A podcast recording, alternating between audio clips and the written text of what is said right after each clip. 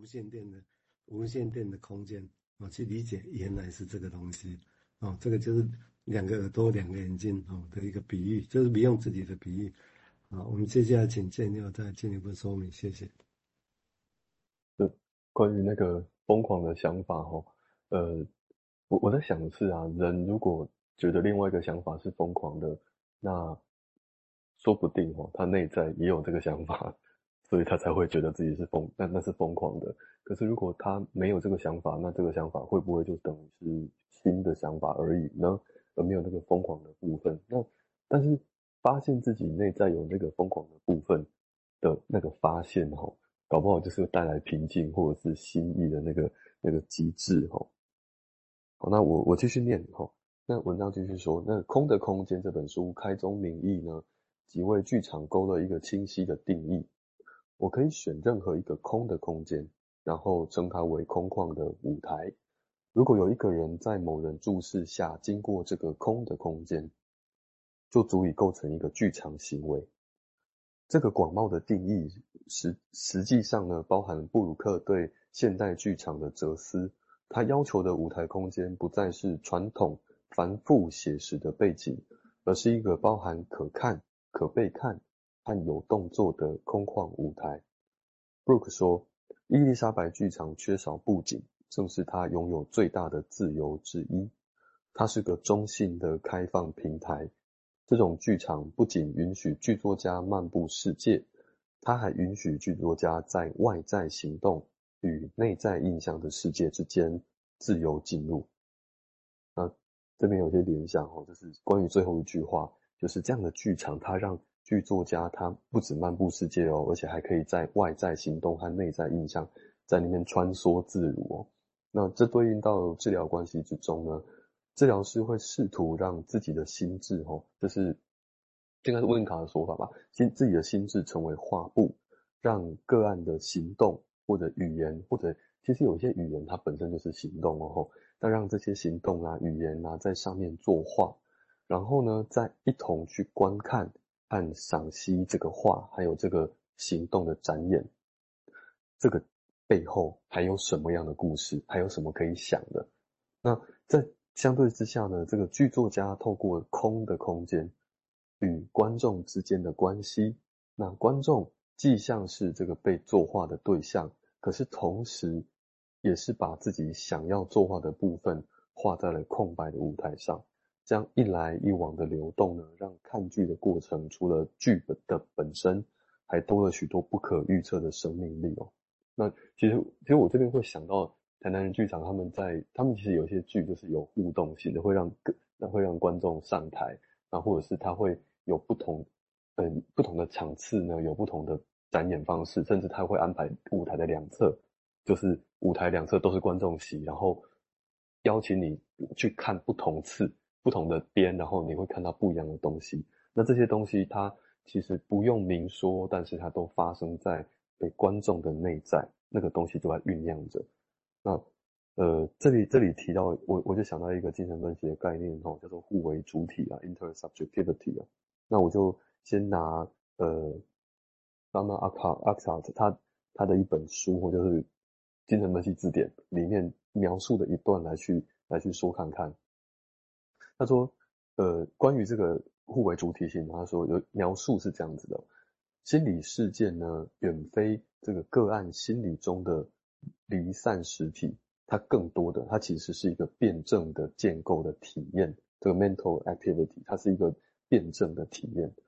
对于特定的人际关系或临床互动而言呢，是特定的，而且是都一直的，就是每一次都不一样的。因此，每一次。”贴近患者的心理现实，其实都是情境性的，它不可避免的受到分析师的主观性的影响，而分析师的主观性又容易受到患者内在经验的影响。所以从这个角度看来呢，反移情不仅仅是对患者经验的反应，也还可以或更多的是是分析师主观状态的整体，它其实可以作为整个。分析个过程的材料，参与了一些积极的建构，它是有些力量的。那疫情其实也是如此的。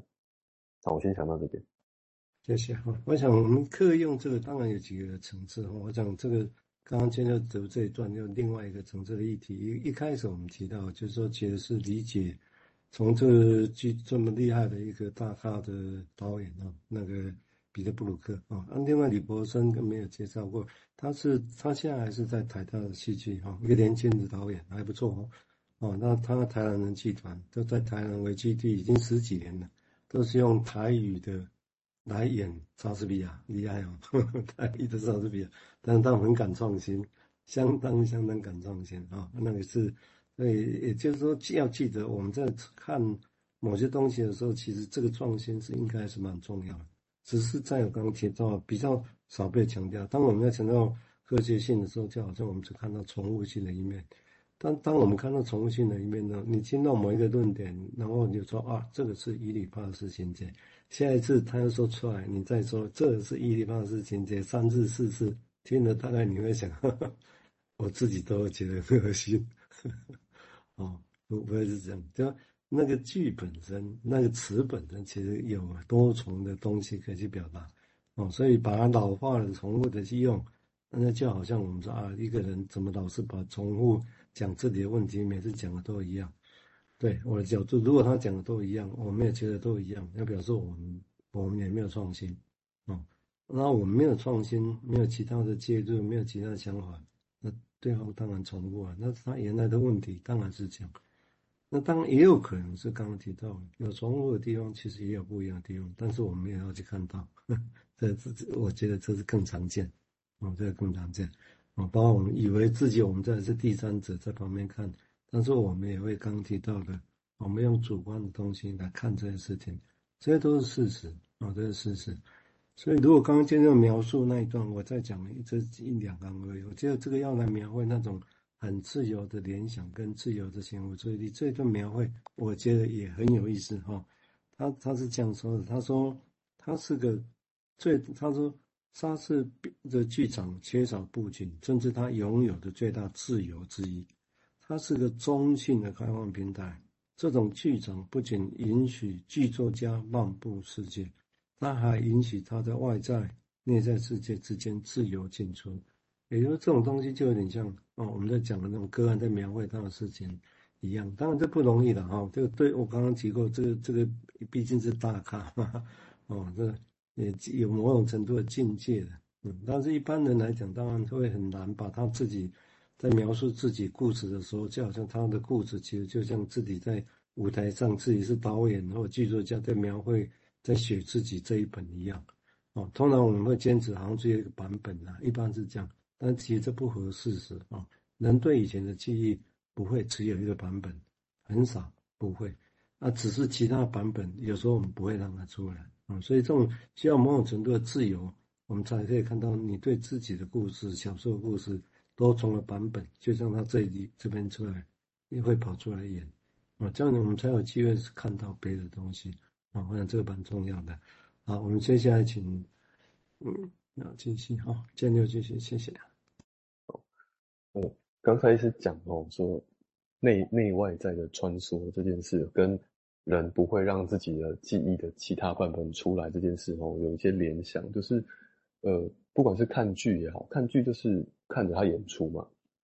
那或者是在治疗室里面，我或者是我们日常生活中，我们在跟别人说一句话，或者在治疗室里面讲一件事情，那个讲的过程哦，它可以从一个层面看来，就是说，哎，我就是要讲这件事情，我觉得这件事就是真的嘛。那这个就如同是一个外在的故事，